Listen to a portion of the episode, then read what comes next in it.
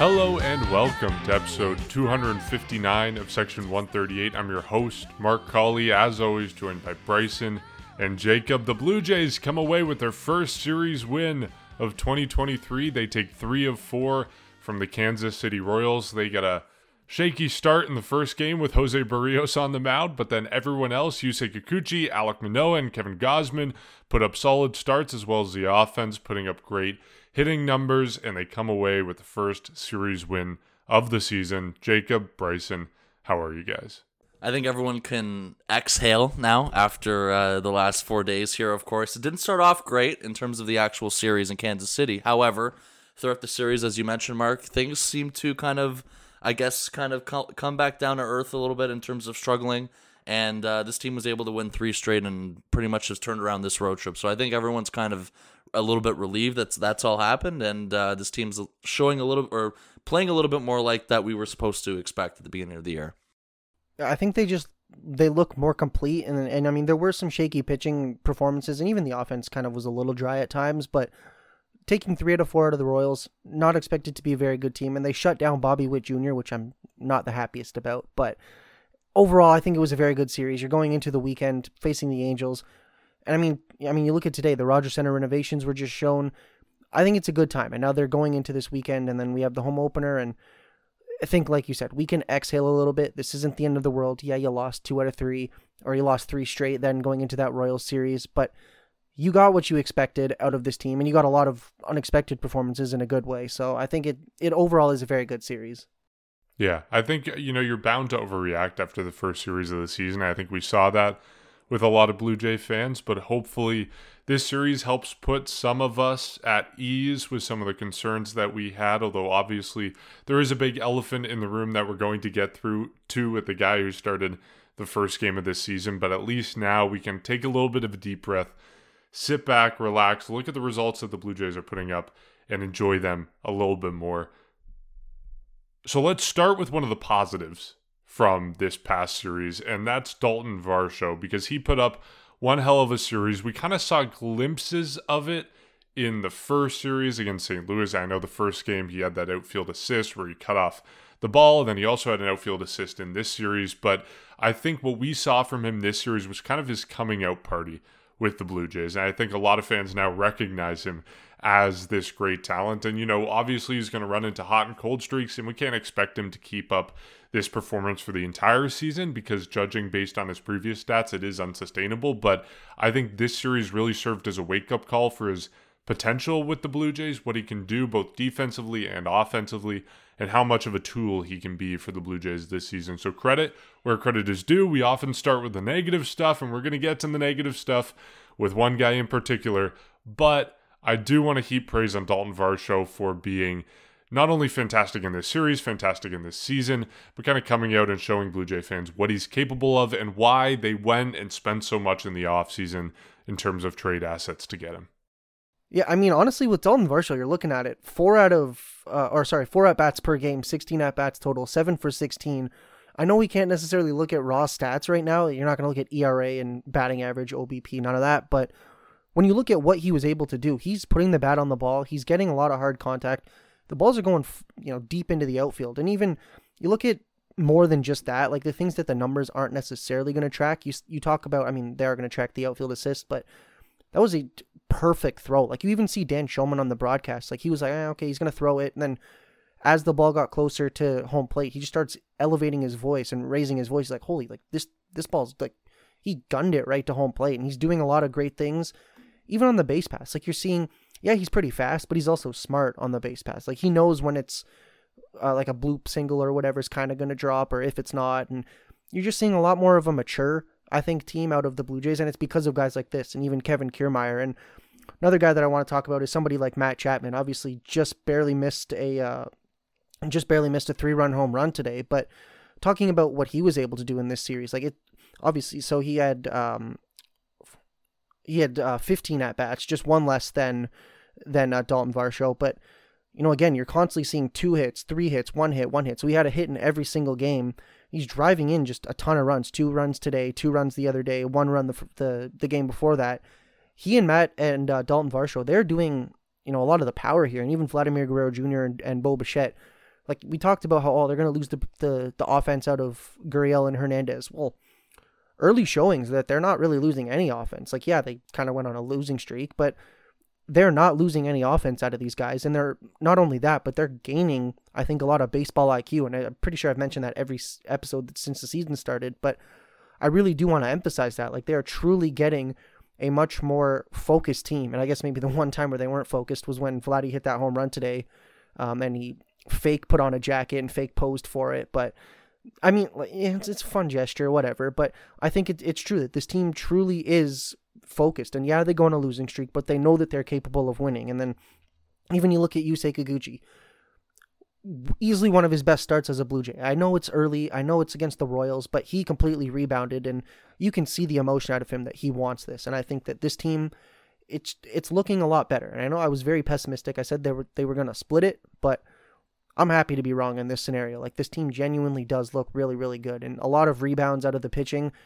Bullpen was a little bit shaky, but specifically fo- focusing on the offense and guys like Varsho and Chapman, I think that what they're doing right now cannot be said enough. Like they are, I don't want to say carrying the team, but they are one of the reasons why this team just took three out of four from the Royals, and one of the reasons why they even won a game against the Cardinals. So I'm very pleased with what I'm seeing. And yeah, you mentioned the fact that Varsho's really only played one full season in the big leagues.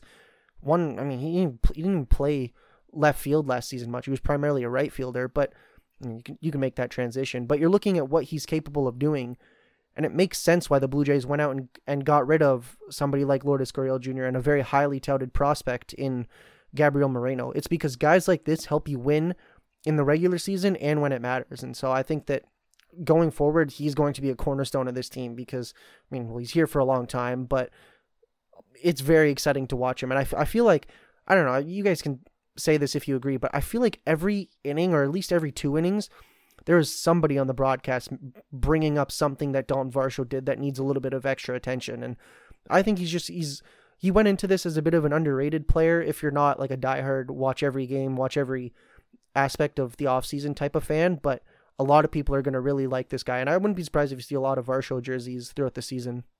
And I know exactly on this podcast who's going to get a, Varsho jersey based off the last couple of episodes, and it's going to be you, Jacob. But of course, I mean, I mean, for Daulton Varsho, um, get like you were talking, you guys were pretty much talking about at the top. Easily, by far, uh, in my opinion, one of the best uh, players of this series, uh, and it's not even close of what we saw. I mean, Jacob, you pretty much gave an in-depth uh, explanation on almost everything. But I mean, yeah, I mean, I kind of, I basically had a lot of the same stuff in terms of that great defensive play that he made on Tuesday night. I believe it was when Yusei Kikuchi um, was pitching, and the part for me that made it so important was that this was the same inning where Yusei Kikuchi got the solo home run, uh, and then you know, I guess at the time you're hoping that it doesn't unravel for him because we've seen starts, or I should, I guess, in comparison to a guy like Berrios, when it unravels for you, it completely goes off the rails.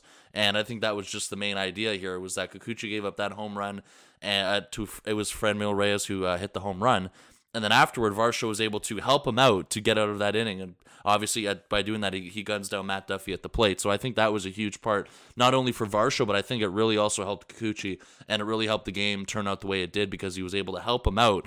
And um, I mean, you, you saw, you know, I think a lot of us were familiar with the routes he would take in terms of him being defense or him running routes in the outfield. I think the one part where we didn't know the a whole lot about was his arm strength, and I think that was all also uh, highlighted from what we saw as well from that throw. I mean, it was a bullet to the plate. I think uh, they were talking on Statcast. It was around, I think it was around 87 miles per hour. His thrower. It was around th- that uh, area or that marker to home plate uh, when he did get Matt Duffy out at the plate. I mean, it just shows you how accurate it was. Number one, and number two, just how perfect the route was. The the running or running into the the fly ball and able to to uh, gun it out as quickly as he did. So that was the other part for it. I think there was a another play on the base pass where even they were just highlighting where he he hit a single, he was gonna pretty much transition it into a double, and then he was able to quickly, I guess, read it and then go back to first base. And usually a lot of people keep going in that situation, and then there's going to be a play at second base, even if, if it's close or not. So just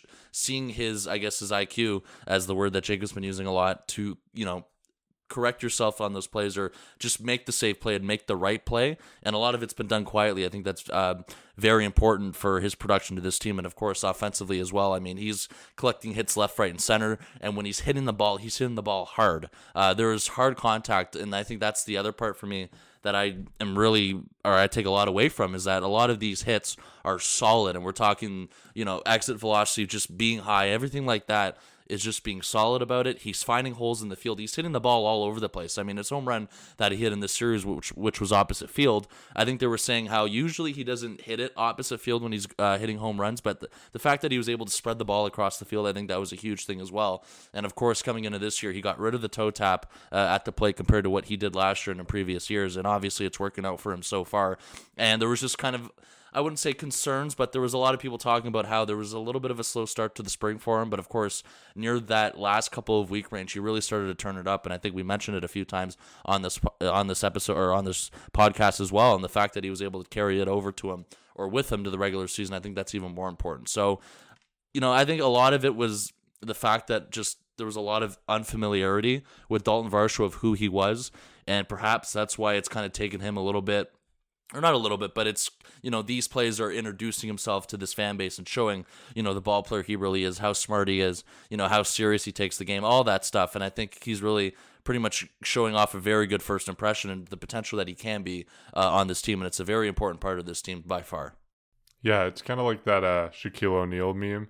I'm sorry I wasn't familiar with your game. That's kind of the situation that we're in right now. Like, sorry, Daulton, we didn't know you were going to be this good and yet he has been to start the season. And, you know, I fell victim to this in the offseason and kind of goes back to what you were saying, Bryson, the fact that, you know, we didn't really know his arm strength. I didn't really know his bat. And that's kind of what I underestimated him in.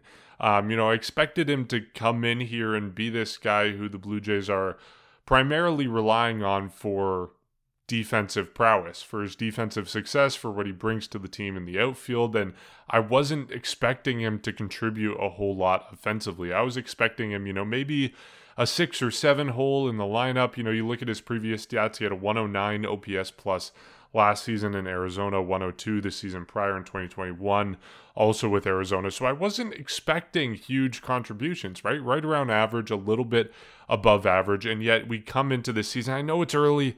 I know we got all those caveats, and that's going to be a caveat for the next month or so until we get to that what is it 200 at bat plateau or 100 whatever the number is that people refer to as hitters getting really comfortable in their skin and so that's going to be a caveat we have with him but i'm really impressed with what we've seen so far this season and you got to be happy and you got to keep praise on him because you know give credit where credit is due he's carrying the blue jays so far or at least helping that offense be as potent as it was in this past series in Kansas City. Um, while we're on the topic of positives, we mentioned it a couple times when we were going around the horn.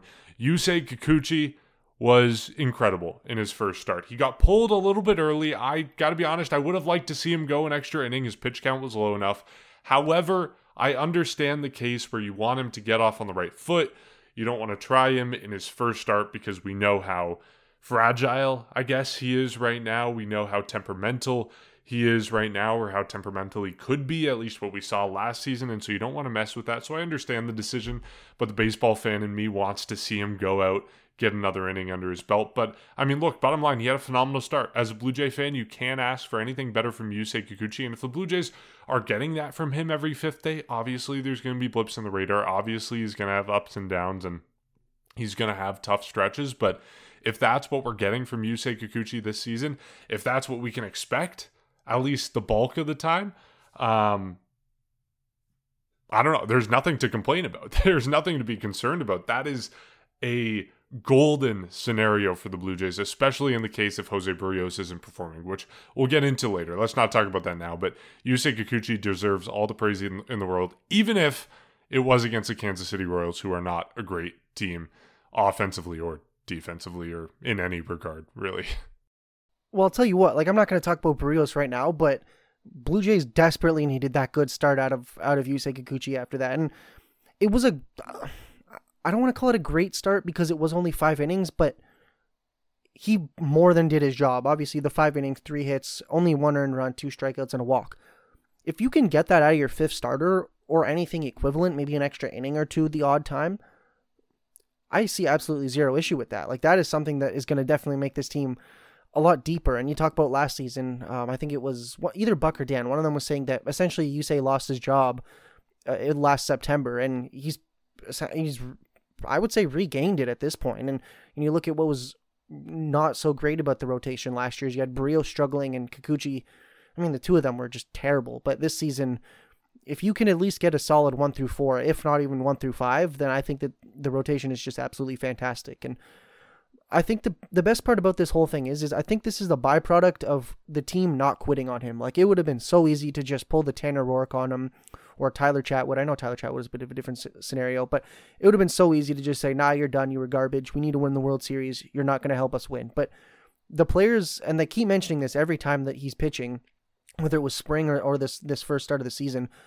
None of the players gave up on him. They made sure that he was part of that group, and they made it clear that they still believed in him. And I think that, like, I, I don't want to get all sappy here, but I do think that that did, uh, I, I do think that that really did influence him, and that you could see in the game there was so many scenarios whether he was getting out of the inning, whether he was uh, I think it was one where he flipped a ball to Vladdy at first to get the out, and he's screaming as if he was like prime Jason Grilli, and it shows that he truly does want this. And I think his next start is, I think I'm pretty sure it's against the Angels if I'm not mistaken. It's not, yeah, so it is, yeah, because Manoah's starting the home opener, but yeah, so he's got one more start in him before the the fans get to cheer him on, but. I, I have no concerns about him after this point. Like, yeah, obviously the the the fan in me from last year is like, okay, well, when's he going to come back down to earth? But as of right now, uh, like you talk about it in, in hockey a lot, ride the hot hand with your goalie. Like you got to ride the hot hand with Yusei Kikuchi and just let him pitch until he proves that he can't or he's going to struggle. And yeah, okay, whatever. It's the Royals, not the greatest team, but they do have Salvador Perez. They do have Bobby Witt Jr. They're not a terrible team, or at least they don't have, you know, completely terrible lineup, but I'm very confident in what I saw from him. And even if like at the end of the day, obviously the the um the walk in the air and run eh, or in the three hits, even if he's getting into jams, he's still able to get out of them, and that's what he wasn't able to do last season, and that's what a guy like Jose Berrios wasn't able to do last season. Is they'd get into a jam, or specifically with Kikuchi, he'd get into a jam, and then a you know an outing where he only pitches five innings like last season would be rather than one earned run would be six or seven, and I think that's the biggest step up from from last season, and I'm just excited to see him. I'm excited to see him on Sunday and then whenever he's pitching next to throughout the homestand.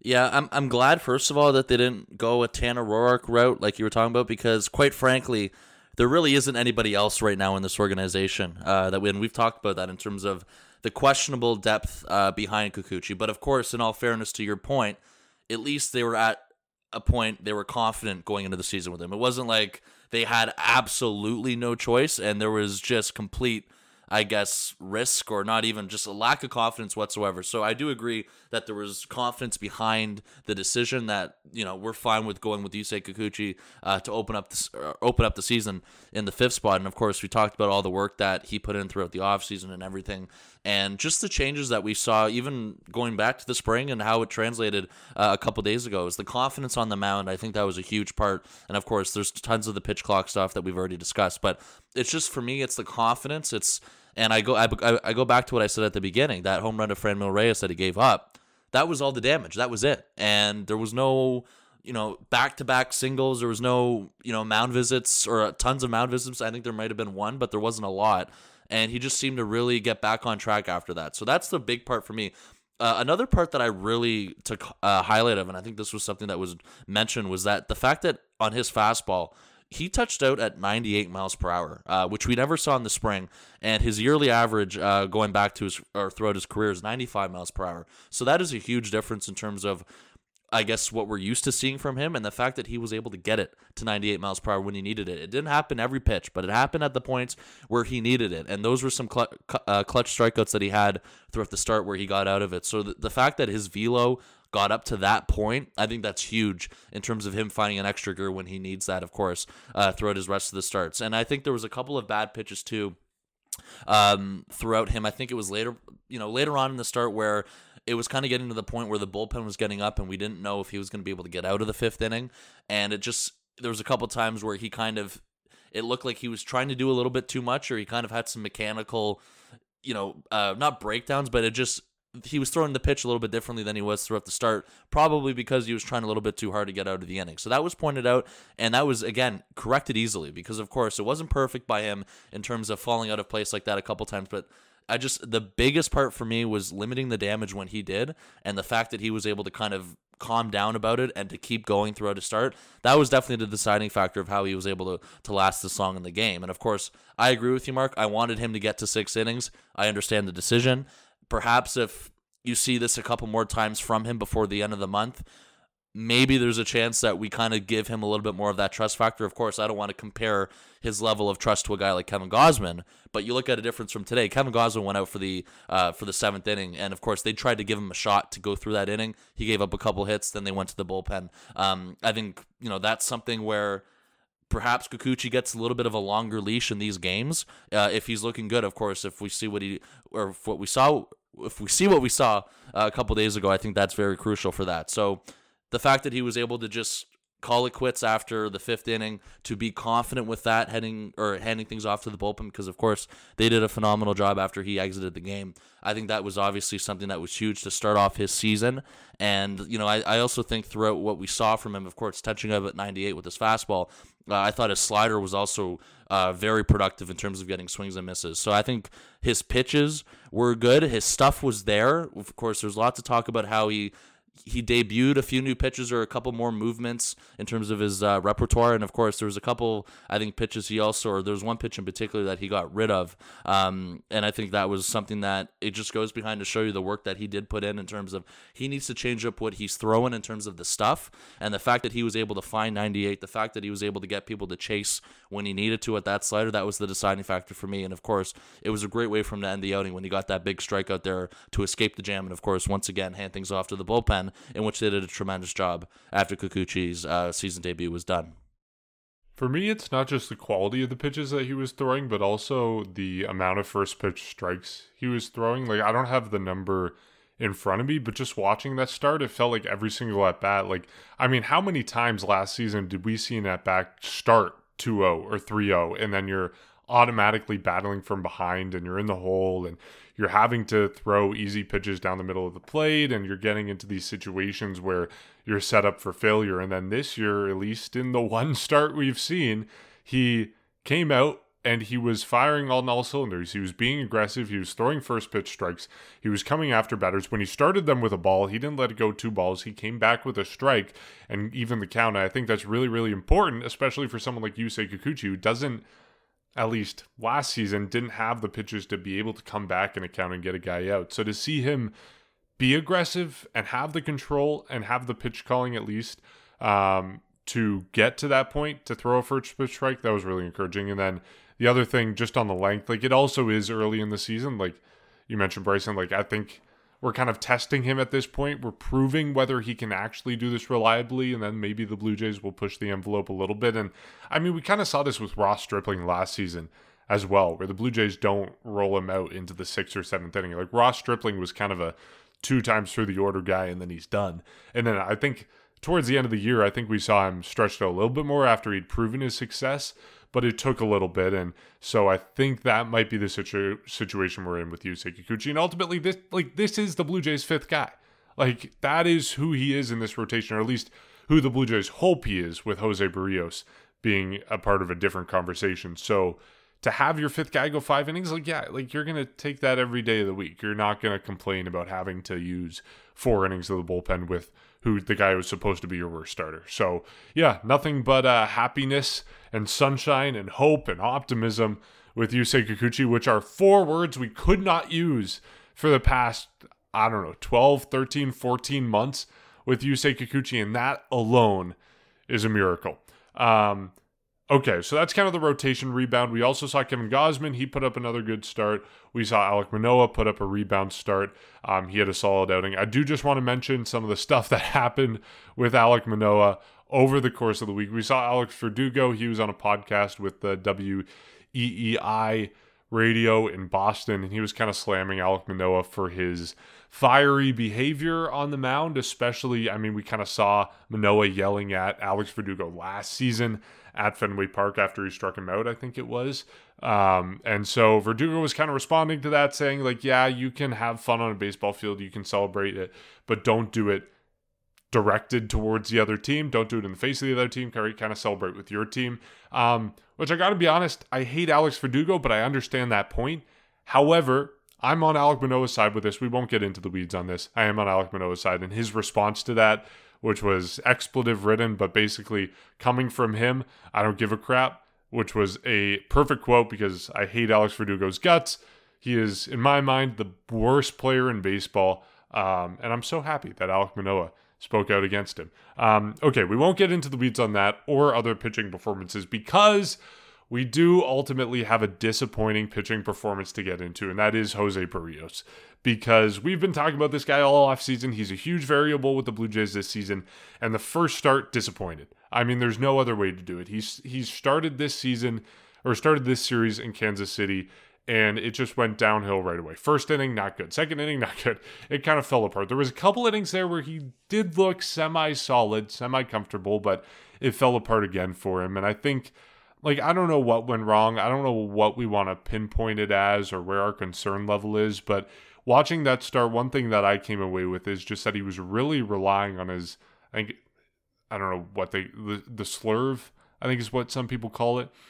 He threw that pitch maybe there was a stretch where he seemed to throw it 7 times in a row and that was in the inning where he was getting lit up and I just like I don't know if this is a Jose Berrios decision or if this is a catching decision or if this is a directive that's come down from the coaching staff or the front office, but I didn't really understand when you're getting lit up, like obviously this pitch is not working.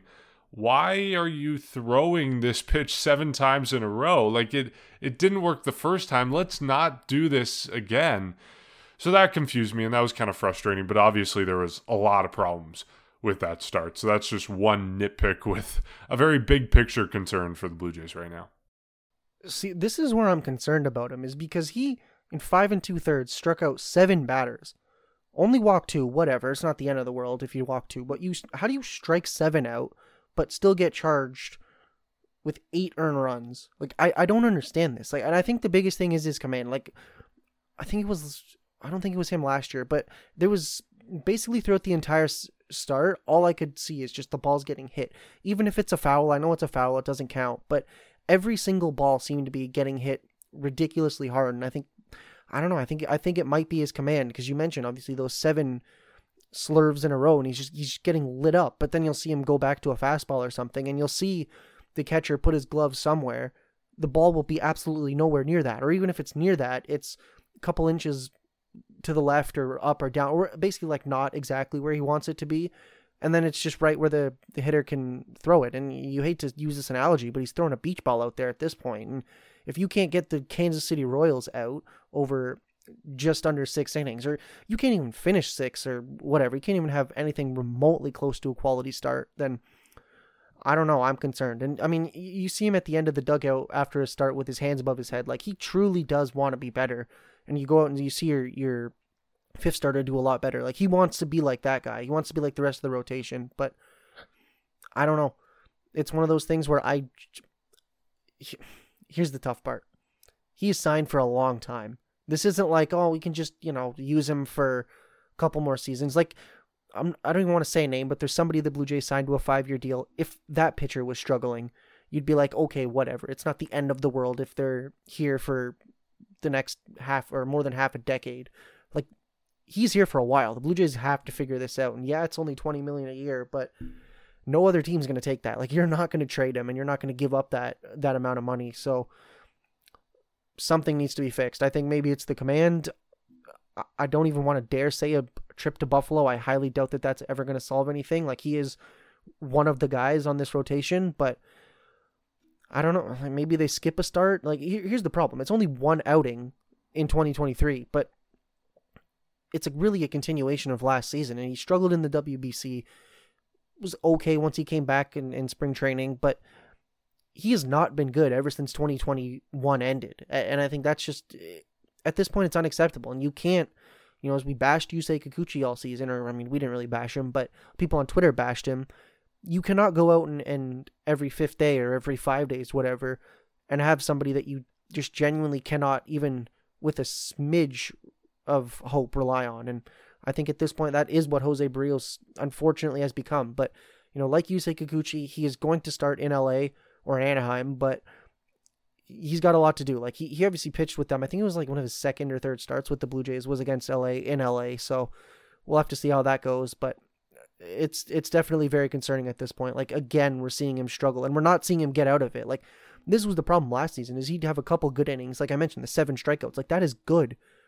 But then you'd have those innings where he's just getting absolutely destroyed, and it, it eventually cost the team. Like I know it was pretty pretty doom and gloom for most of the game until the couple home runs or whatever it was. I think Bo hit his hit the first home run for the Blue Jays in that ninth inning. So yeah, five runs, but it wasn't anything close throughout the entire game. But this is a situation where your team was out of it very early on, and then they ended up losing that game because of it. But there's a lot of conversations that need to happen, a lot of things that need to be worked on, uh, and I truly don't know what the solution is other than just a blanket statement of, oh, the command's not working. Because I think that th- probably is what the biggest issue is, but only time will tell if that's, I guess, going to be worked on. Because at this point, like, you cannot afford to throw him out every couple games.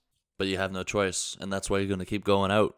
That's the problem. He's going to keep going out, and I don't know how long that lasts for. Um, I, I don't want to jump to conclusions either, but like it, I'd be lying if I told you I wasn't concerned. So I mean, I'm with you on that one. Um, I just the amount of changes that he went through uh, in the off season, or at least what we heard about and what we learned about and what we've seen, and this is like going to as far as lining up differently on the mound, all that stuff. You know, pitching under the stretch instead of a windup. Like we're talking like a complete overhaul mechanically uh, from him, and it's just it's not producing uh, the results that I guess he was hoping for. So it was it was weird for him in the spring where it felt like he had a good start before the WBC. Like it felt like he was okay. You know, you saw some stuff where you liked. Um, we know about what happened with the WBC. His last or his first start when he came back from the WBC, which was his last one of the spring, it didn't go too well for him which we discussed. But of course, we didn't want to take too much out of that because it was the spring.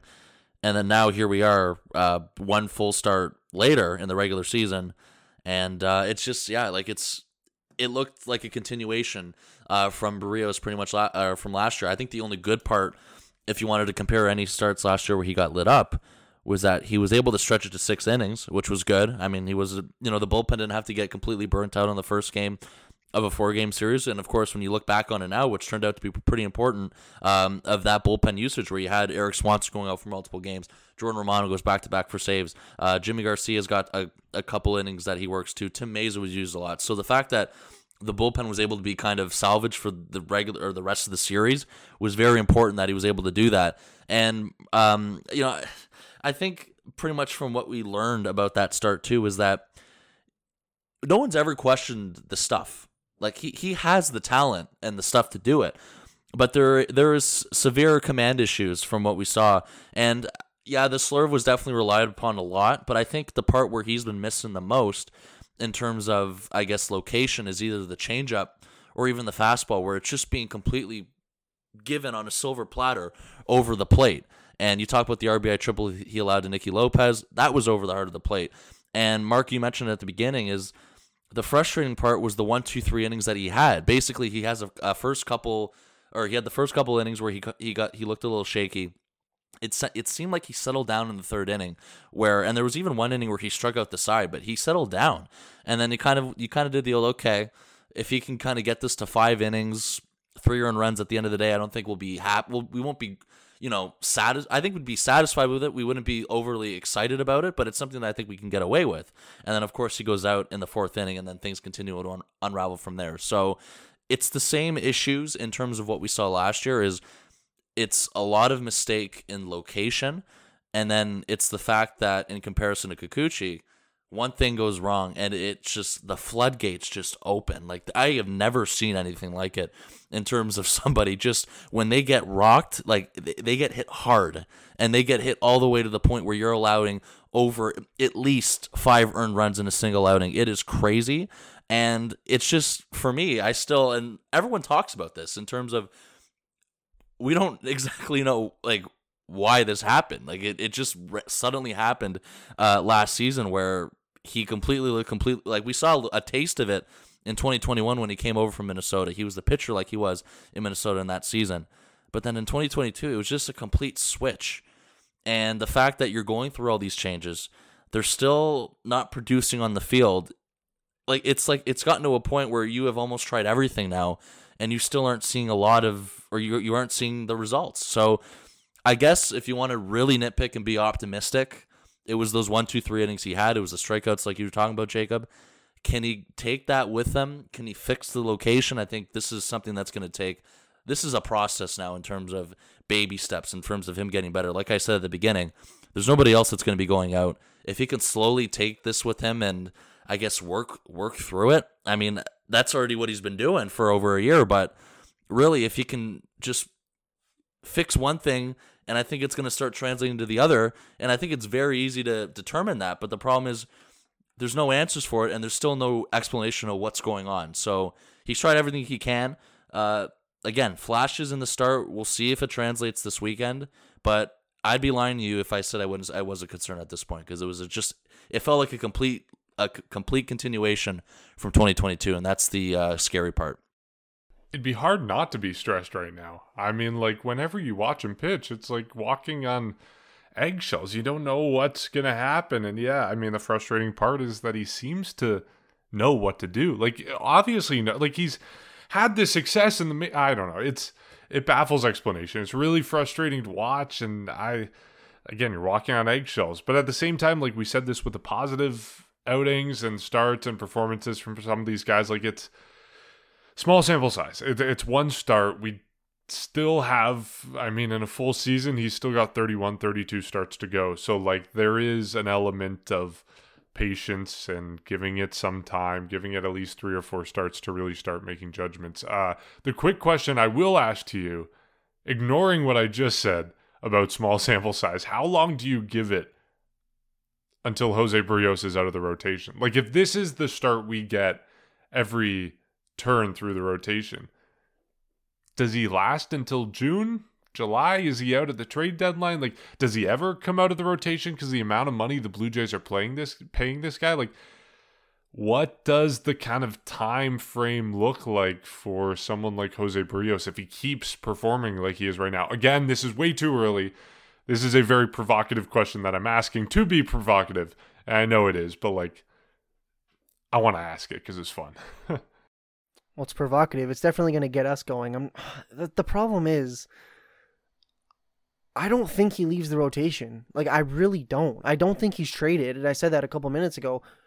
Who's going to take him? Nobody. I don't. I mean, unless you just underpay and get really. When I say leaving him, the rotation, but... I'm like, I, I, I'm not thinking trade. I'm thinking like moving to like you say Kikuchi's situation where you get demoted and mm-hmm. you're in kind of a long man role. Yeah, well, even that, I, I don't know if that's it's an case. expensive I mean, reliever. There are some, yeah, there are some pitching prospects. I mean, you look at Nate Pearson, Ricky Tiedemann, but uh, like telling either of them to fill in for Jose Berrios, I don't know if that happens yet, but yeah, that I, I think he's gonna stay in this rotation as long as possible. Like I and maybe the entire season because I like I just I don't see the Blue Jays abandoning him right now. Uh, if he struggles and he's just like terrible I don't know. I think the contract has a big part in it. Like they really like this this guy's a, a long long term investment. So I, I think that they're going to work with him as long as they can and we'll have to see if anything changes. I could be totally wrong. Yeah i mean like i, I don't know where, where i don't know where he goes uh, if you get rid of or if you talk about the rotation of course you're talking about the bullpen thing. Yeah i i don't see it. I really i really don't. I mean you look at it last year and mark you've i think you were the first one to make the point is that with this type of Berrios and then with the 2022 Kikuchi, it was still a 90 win or 92 win team. So you figure if you can get Kikuchi to be better than he was last year, that already helps you out by a couple games at least. I mean, we uh, there was a graphic today shown about starters innings pitched, and the Jays, I think last year, I think it was 19th from what I saw with them. So It was like Yeah. eight twenty seven, and it was it was comp- for a competitive team, it was pretty low in terms of what you've seen compared to the other teams that are playoff contenders and World Series contenders. So you you if you fix Kikuchi to a way where he can be a serviceable fifth starter, and it was a good it was a kind of a good starting point this past week. That already helps you by a couple games. Uh, Berrios is still a question mark. I mean, I just I don't think there's I don't think anyone has an answer for this. Like I I mean, if we're struggling with to, with what to say on this, and there's a lot of people uh, that are very familiar with this game and this team that are struggling. I can only imagine. You'll never know. You'll never know. They will never tell you. I can only imagine what the front office is thinking, the coaching staff is thinking, everything in the organization about this. If we're freaking out about it and have no answer, like what do you think they're thinking and I, I think that's the scary part and you can't even use the fact that they you know they have more info on this they have more info on that they have already tried these changes and we still has we still have not seen any production from it or results. So whatever they have i don't know if it's it clearly hasn't worked. Uh, and that's the scary part. Of course if he can go out on um, on saturday and pitch well that's a good building block going into the next homestand where he's going to get another start. Perhaps at the end of may we're having a completely different conversation about how Jose Berrios and Yusei Kikuchi have bounced back. That's the best case scenario. That is what we're all dying to do and go on and say about this. We're dying to see it. I think both of these pitchers are very hard not to root for. Jacob, you mentioned the enthusiasm from Kikuchi. He cares. He wants this. I'm we there's so much talk about how much Jose Berrios cares. I'm you gotta like I it's hard for me not to root for these guys. It really sucks seeing it happen, especially to Berrios, because he just seems like a really likable teammate and a guy that's really well respected around the clubhouse. And I can only imagine mentally to him in terms of the noise, in terms of the pressure, all of that. I mean, I think he's handled it very well, number one, but like I don't really see an escape route from this, unfortunately, in terms of in season, in terms of Jose Berrios. This is a project where at the time, and I still stand by it, um, I don't blame them for doing what they did in terms of the contract at the time. Take away what you thought or you saw last year when the in the moment when it was done. I thought it was the right signing to do. Um, of course, that can if this continues to unravel like the way it is. Of course, that's not going to age very well, and quickly it's going to go down as um, one of the worst contracts in this franchise. But that is obviously way down the line, and hopefully a point that we never get to. All of us want to see him succeed. I just I think at this point though their hands are tied in terms of other than you got to throw him out there every five days. If that's twice through the order like you're talking about, Mark, and get him out of there, that's fine. That it's just there's something that needs to be you, you need to build something here with Kikuchi or not with Kikuchi, sorry, with Berrios, where you can be acceptable of what he's doing. It's just we haven't seen it yet. But for me, they're deadlocked. I don't. I don't. I really don't know what they're gonna do. Uh, I don't even think a Phantom IL stint would work. I mean, I don't know any of those possibilities that would be beneficial to him. Uh, this is something that he's going to complete, or he's going to still have to continue to work through. It's just concerning that this has been a thing that's happening now for over a year. Yeah, you feel for the person, you feel for the player, you cheer for the person, and you cheer for the player. Ultimately, I don't know what's going to happen, but I think, bottom line, no matter how he pitches, he's staying in the rotation. Like, if he has this start 31 more times, we're going to be ripping our hair out and banging our heads against tables and but like we're still going to be here. Like I I don't know. I I have a really tough time seeing the Blue Jays taking him out of the rotation with the amount of money he's making and also the fact that there are no replacements. Like you're really going to take out Jose Berrios and put in Zach Thompson? Like no. And Jacob, before you say it, they're not putting Nate Pearson in the rotation. It is never happening. So It like could happen. you're not putting Zach Thompson in there. You're not putting Trent Thornton in there. Maybe Mitch White, when he's healthy, takes that job, but like I really don't see that happening. So, yeah, I, it's, you cheer for the guy, you cheer for the player, but right now we're kind of stuck with it, and we'll see what happens. But uh, while we're on the topic of players who are underperforming to start the season, let's just rip the band-aid off and talk about Brandon Belt because he's had a terrible start to the year. Like knee surgery or whatever the hell's going on with him aside, his start to the season has been awful and there's really no other way to say it. And I know guys start slow. Like that's the thing with early season episodes on this podcast. It's small sample size. We're going to overreact. It's guaranteed.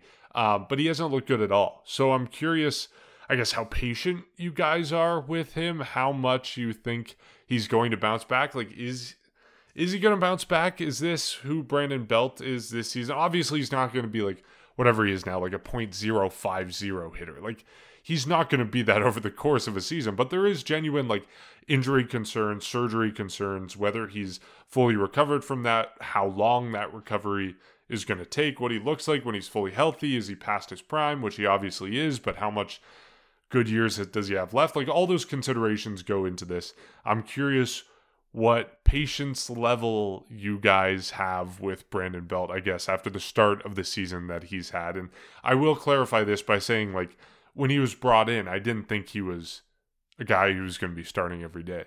And, you know, I talked about my first impressions of Daulton Varsho with Brandon Belt. My first impressions were they're bringing him in to be on the bench a lot of the time because Vladdy's the guy at first, and Alejandro Kirk is going to be at DH when Danny Jansen is starting. So Brandon Belt isn't going to get a whole lot of playing time. And so I'm happy, I'm still happy with him in that position if he can find stretches of the season where he can get it going and become a reliable bat to either pinch hit late in games and be a lefty matchup or start against certain pitchers. Like I'm happy with him in those situations if he can get it going a little bit more. I I just don't think he's really in a place to fill the role the Blue Jays have him in right now, which seems to be a semi-regular starter.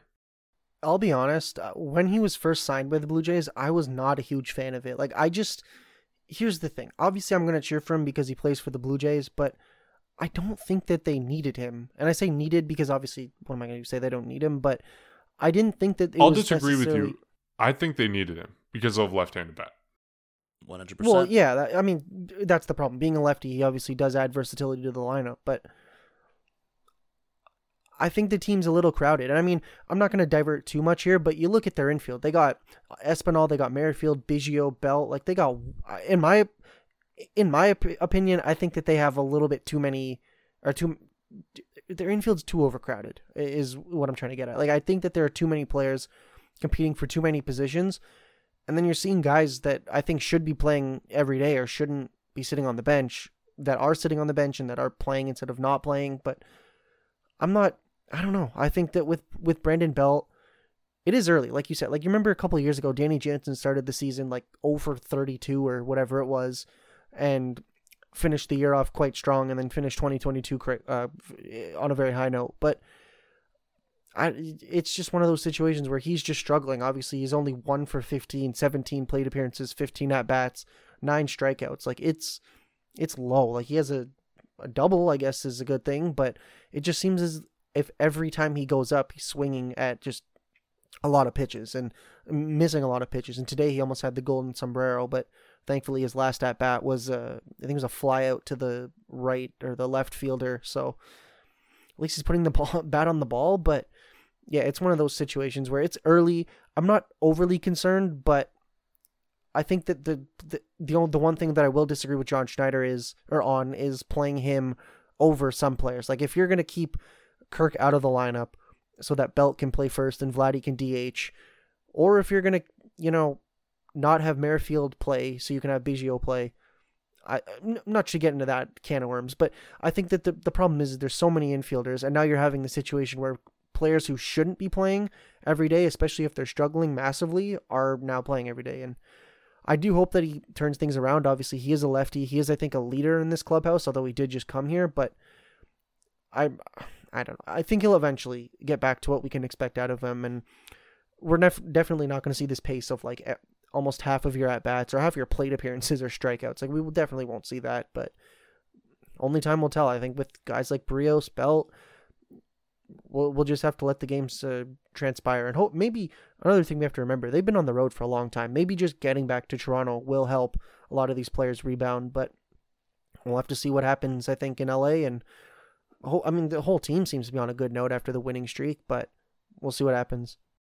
Yeah, uh, I I have a I definitely have a different mindset to you in terms of why they brought him in and what his role was. And for me, even when he was first brought in, he was brought in to hit majority against righties And then a guy like Alejandro Kirk was going to hit a majority against lefties, and this was a way, and this was noted upon, and there were numbers to prove this.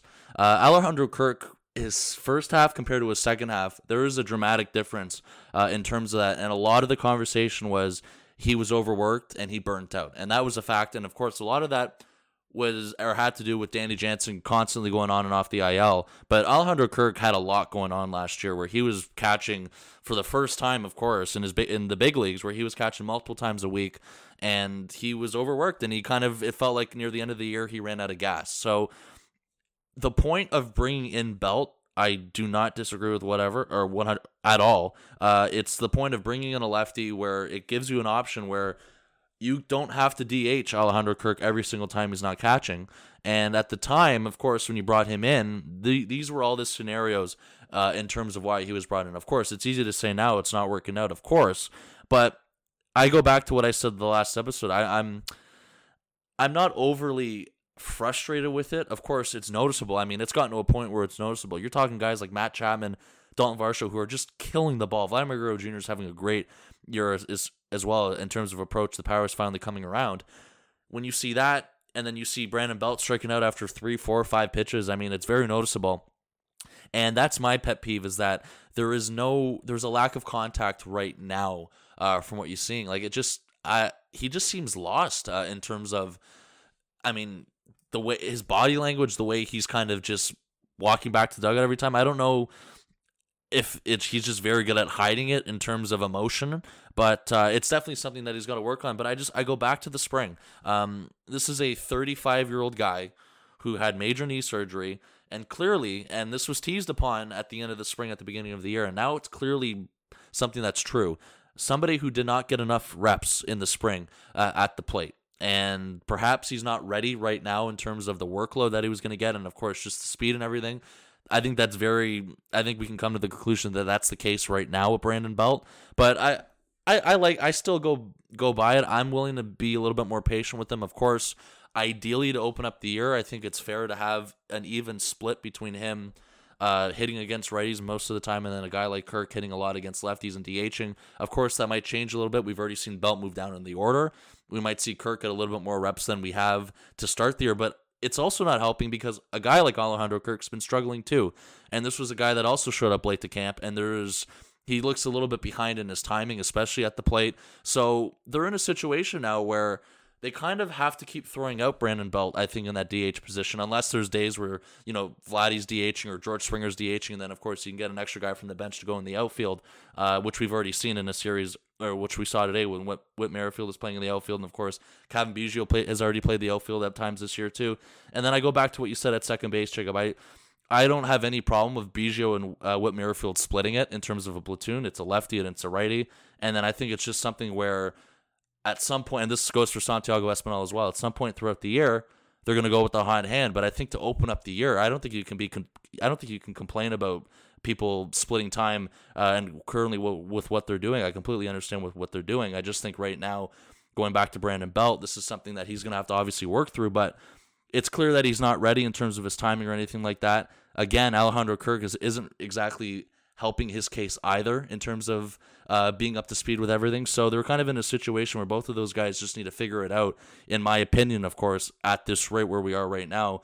And I'm not expecting Brandon Belt, like you said, Mark, to play like he did in 2021, but I think there can be a nice common ground where he can still be productive and he can still be a guy from what we've seen throughout his career, that is a consistent big leaguer who gets big hits and gets or has good moments. We're just not seeing that right now. And I think number one for him is to strike out a lot less and start putting the ball in play. And I think after that, the course of his timing is going to eventually catch up to speed, and hopefully it's not too much longer. Can I just say quickly, like, yeah. like when I'm looking at a lot of his strikeouts, I mean, he's unfortunately striking out a lot, but there's I'm, a lot of strikeouts to look at. well, yeah, big sample size on that one, but I'm seeing after he swings, a lot of them are swinging, not a lot of them are looking. I mean, at least today there were a lot of them swinging. You can see him like he'll swing the bat and then his head just drops, and he looks, I think, a little bit deflated because he knows that these games do matter. And I do hope that he does better. Like I, I don't want to see anybody struggle, but it's just it. You hope that it eventually uh, resolves itself. Yeah, and Bryson, I don't know if you would agree with this, but like I take your point about Alejandro Kirk's workload but I think there are other ways to get around it. Like to me, right now at least, if you're taking Kirk out of the lineup, if you're not having Kirk at DH, right now I would rather have Whit Merrifield or Santiago Espinal or Cavan Biggio in the DH spot right now. Like that's just because I think they're better offensive players right now than Brandon Belt is. To me, it looks like Brandon Belt is slow. It looks like he's not ready for Major League Baseball. He's not ready for game action that isn't spring training. Like, I don't know if you stick him on the IL. Like, I, I don't know if you can really do that at this point now that he's been on the roster and he's healthy. But I think, like, he needs more time. That's what it looks like to me. Like, he's I have faith he's going to get there eventually. I think he just needs more time. And so I don't think the Blue Jays should be relying on him so heavily so early in the season. So right now, I think putting Whit Merrifield out there as a DH is more productive than having having Brandon Belt get up gets at bats. I, I don't know if you agree with that person. I see it. I definitely do. I just it doesn't completely handcuff them in a, uh, a situation late in the game for any defensive replacements or everything like that. Well, like but for if you like if you have Cavan Biggio at second and Whit Merrifield's Yes. DHing, like you still have Santiago Espinal off the bench, and in the outfield you still have Nathan Nathan Lukes. So like you can get past. yeah, it's it's again they're not handcuffed by that at all. I just yeah like I don't for I don't think I don't know how close we are to seeing that um right now. If this could like it, it's just for me I need it it needs to keep happening until I think they eventually start doing like they've already moved them down the order like I said and then they're they're kind of rotating him and out with Kirk right now. So I think I think that's step one. And then I, I'm not ready to get to that point yet, but I, I definitely don't think uh, it's definitely not real. Uh, it's definitely not unrealistic. I definitely think that that's a chance. I just don't think that's something they want to do right now. Yeah. Yeah. Um, okay, let's. Uh, I mean, we're pretty much out of time, but I'm just going to mention a couple other things that happened this series that I'm sure we're going to be talking about in the future. Um, Vladimir Guerrero Jr. is heating up. He had his first two home runs of the season, back to back games, yesterday and today as we record this on Thursday night. Um, he always hits well in Kansas City. That streak continued.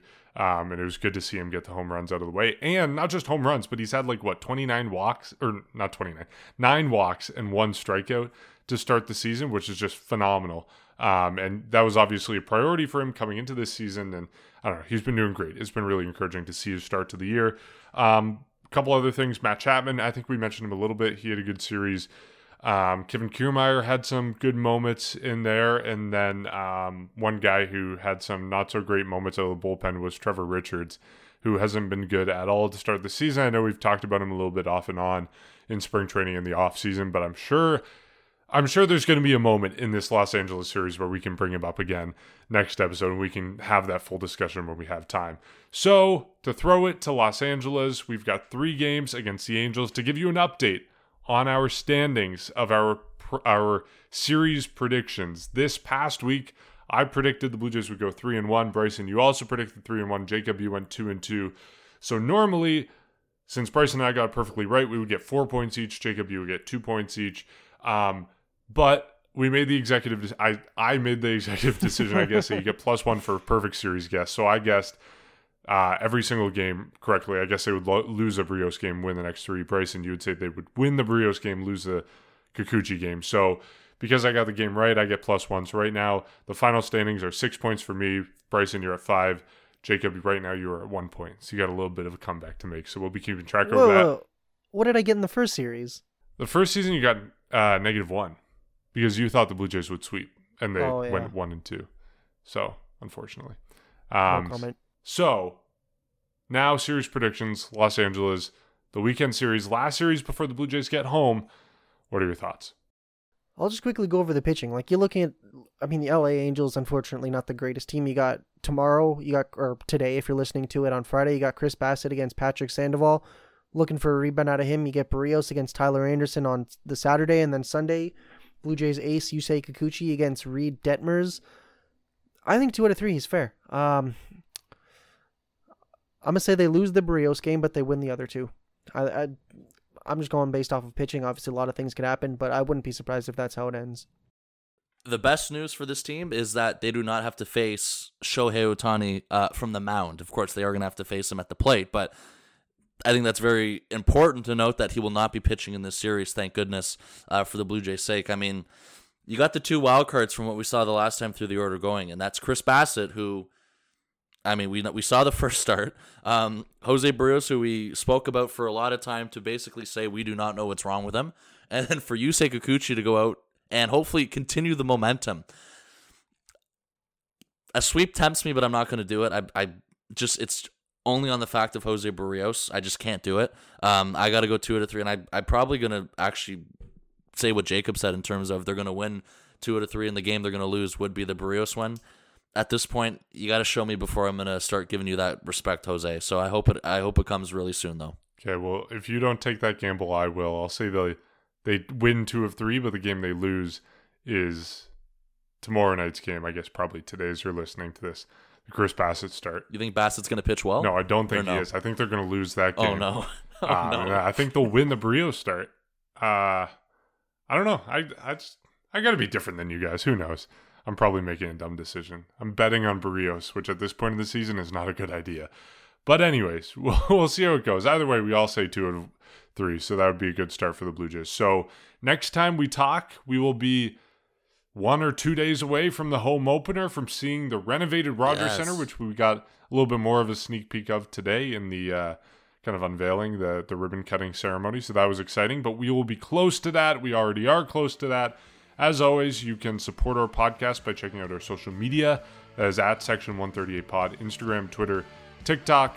Um, if you head to the link below this episode or you head to the link in our bio on any of our social media, you can find our link tree, which can direct you to our YouTube where you can watch our episodes, also directs you to our Buy Us a Coffee page, which just helps support what we're doing. And it also can direct you to join our Discord. We've got about 75 members, 75 listeners on our Discord. We're going strong. You can come talk about Jay's, Jay's games with us. Um, and then the last thing I'll say West Coast Series, we may miss some games because of sleep, but either way, go Blue Jays. We'll catch you next time.